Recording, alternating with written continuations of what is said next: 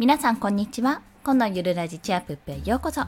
このラジオはゼロから始める収益化ノウハウや子育てフリーランスの働き方についてお話しします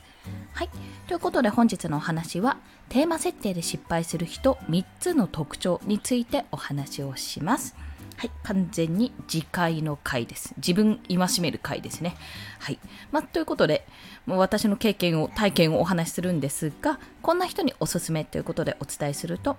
ターゲットやテーマ設定するのに時間がかかっている方やもしくは方向性が合っているかいまいち不安だと感じている方ですね、まあ、まさに私なんですけどもちょっと私も過去に結構テーマ設定とかターゲット設定の話を放送してきたんですけどもまあ、それらの自分で考えていく中でのですね、まあ、考えててこうかなあかなってやっていく中であこれはちょっとしくったなって思うことがあったのでそちらについてお話をします。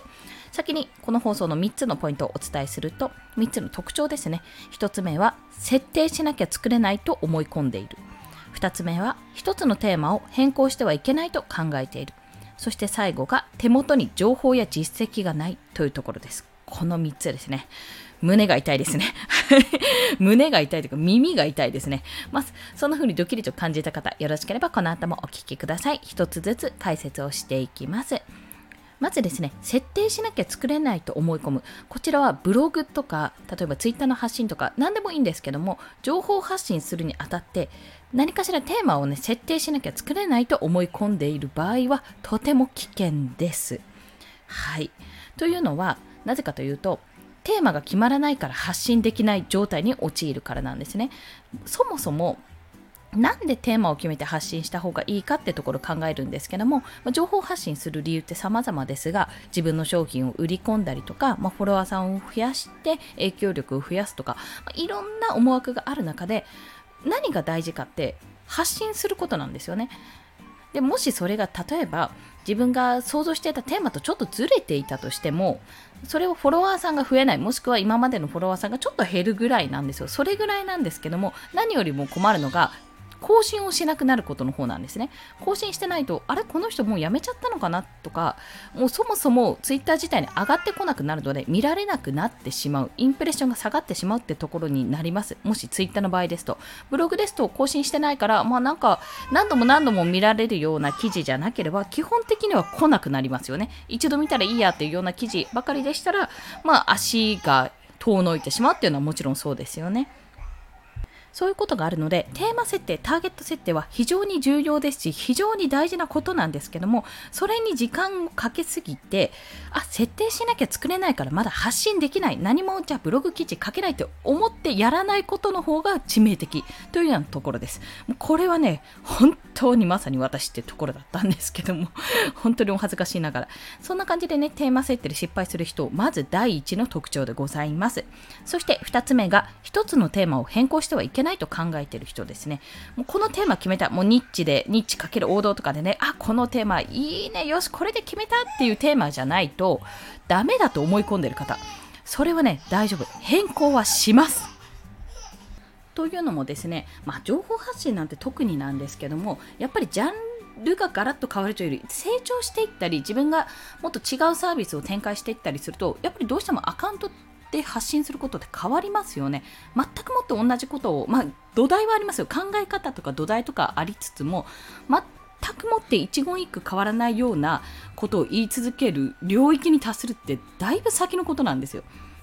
でそのためのもうなんかそれは会社就職とかと一緒でもうこの一社にもう自分は骨をうずめる覚悟でやらなきゃいけないんだって思っているとやっぱりそれだけ慎重になりますよね。でも、まあ、発信ですし情報発信ですしそのテーマがもしなんかもうすでに他の人がいたとか他になんか売れる人が売れるというかこうアカウントで伸びた人がいたら2番煎じ3番煎じるようになってしまうのでじゃあ違うやつに変えるってことだって全然ありえるわけじゃないですか。むしろ後発組の方がめちゃめちゃ伸びるってパターンもあるわけですよ。で考えるとそのテーマを一つ頑張って頑張って絞り出したテーマがテーマを変えなきゃいけないって場合ももちろんあるわけですね。で考えましたら今じゃあテーマを一生懸命考えたところでっていう話になるわけですよ。これが私の陥ってたところだったんですね。すっごいテーマどうしようどうしようって考えていたんですがそもそもテーマを変更してはいけないなんて誰も言ってないし私も過去の放送で言ってるんですよ。なんなら私自身も一番最初に発信した内容と今発信してる内容全然違いますしおそらくこれからえー、と半年後ですね。例えば半年後同じような内容を発信してるかって言ったら全然デザイナーなんて名乗ってないかもしれないんですね。正直そういう方向転換だってもちろんあると私自身は思ってます、まあ、それそういう可能性もあるだろうなっていうふうなことは感じているんですね。なのでもうこれは一生ものテーマだ自分はこの看板を背負って生きていくとまで思わなくてもあこれがこの情報を発信したら結構楽しいんじゃないかとこれまあ言ってしまえば受けるんじゃないかとか有益なんじゃないかってことを考えながら都度あじゃあ今度こっちの発信してみよう今度こっちの発信してみようというような形でテーマをどんどん変えてもいいので変えてもいいというか、まあ、変えることも想定に入れながら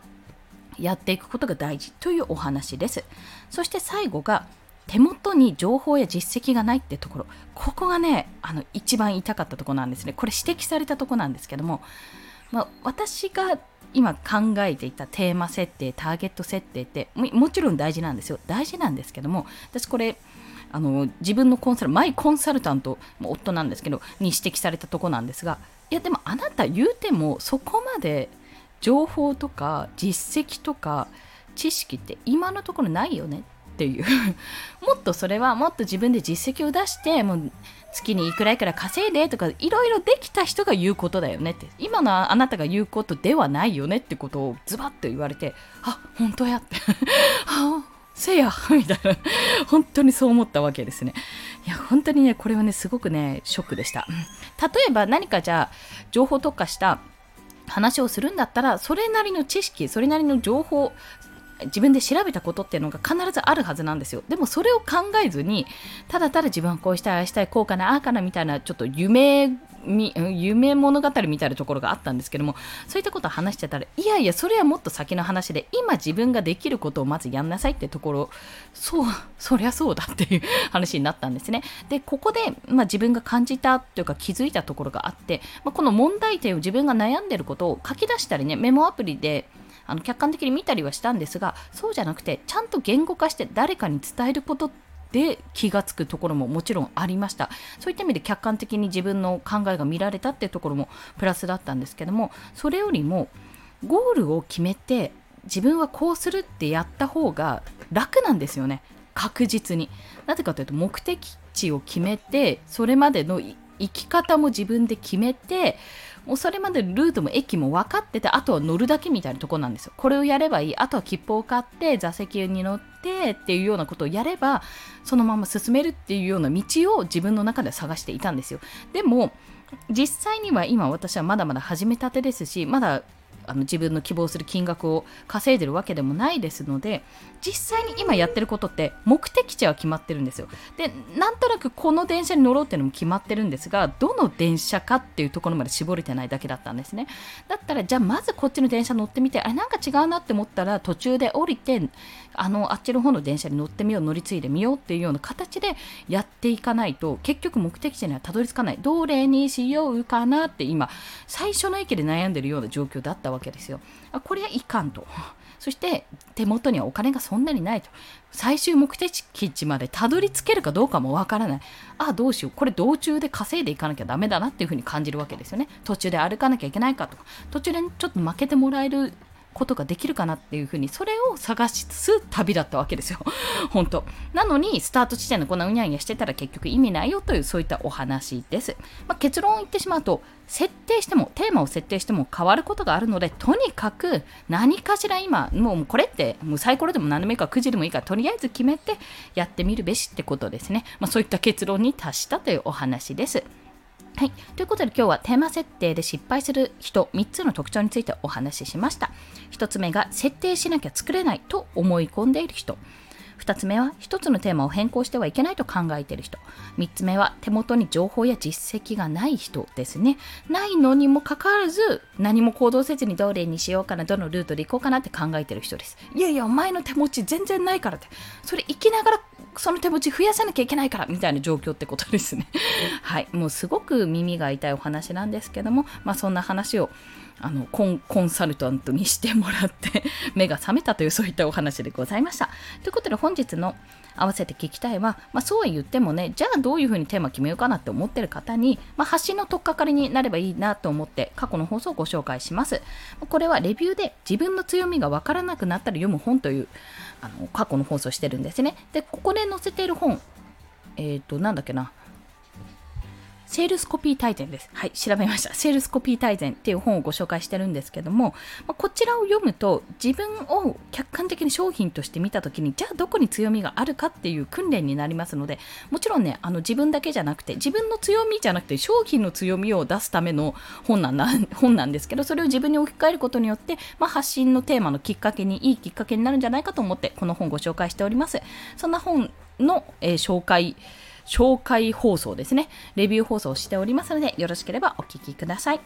それでは今日もお聴きくださりありがとうございました。この放送いいねって思われた方、ハートボタンもしくはレビューなど書いていただけると嬉しいです。また、スタンド FM では1日3放送しております。フォローしていただけると通知が朝昼晩と飛びますので、もしよろしければフォローもお願いいたします。まあ、そんな感じで、いろいろまあ、偉そうなことっていうのは変なんですけど、いろいろね、言ってはいるんですけども、こうやってブーメランで帰ってきて、ああ、自分やることやんなきゃっていうふうに、そんな次回のね、放送もしております。よろしければ、今後も付き合っていただけるとありがたいです。ということで皆さん、えーと、今日撮っての日曜日で明日山の日なんですけどもどうやら台風もね過ぎ去ったような感じがします晴れたっぽいしでも暑いのには変わりないので体調とお気をつけて今日もゆっくりお過ごしください、まあ、コツコツねやっていけるとこはやっていきましょう。コンでした。ではまた。